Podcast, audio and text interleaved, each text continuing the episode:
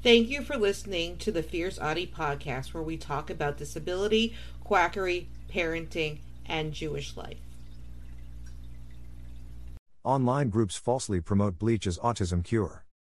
Many of these so called cures are recommended in private online groups and prey upon parents' desires to heal their kids of the developmental disorder. By Ed Payne. Posted, WED 1:30 p.m., May 22, 2019. Gray News: The frustration for parents of children with autism is real. The chemicals peddled to them as miracle cures are not.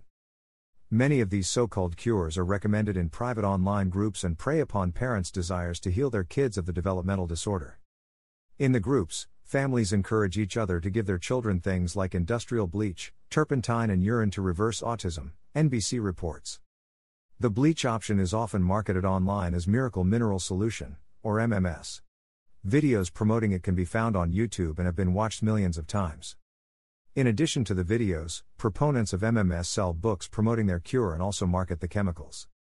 But the U.S. Food and Drug Administration says this bleach, chlorine dioxide, can cause serious harm and calls MMS a potentially dangerous product.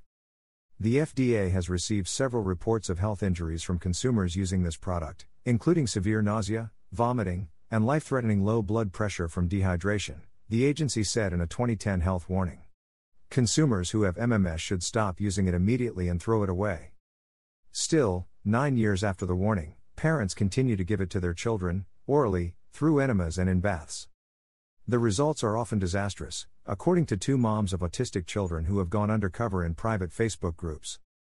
My son is constantly making a gasping sound, posted one Kansas mother who claimed to treat her adult son with chlorine dioxide, according to screenshots shared by Melissa Eaton and Amanda Siegler, NBC reported. A Canadian mom wrote about her two year old's unwillingness to drink the bleach mixture.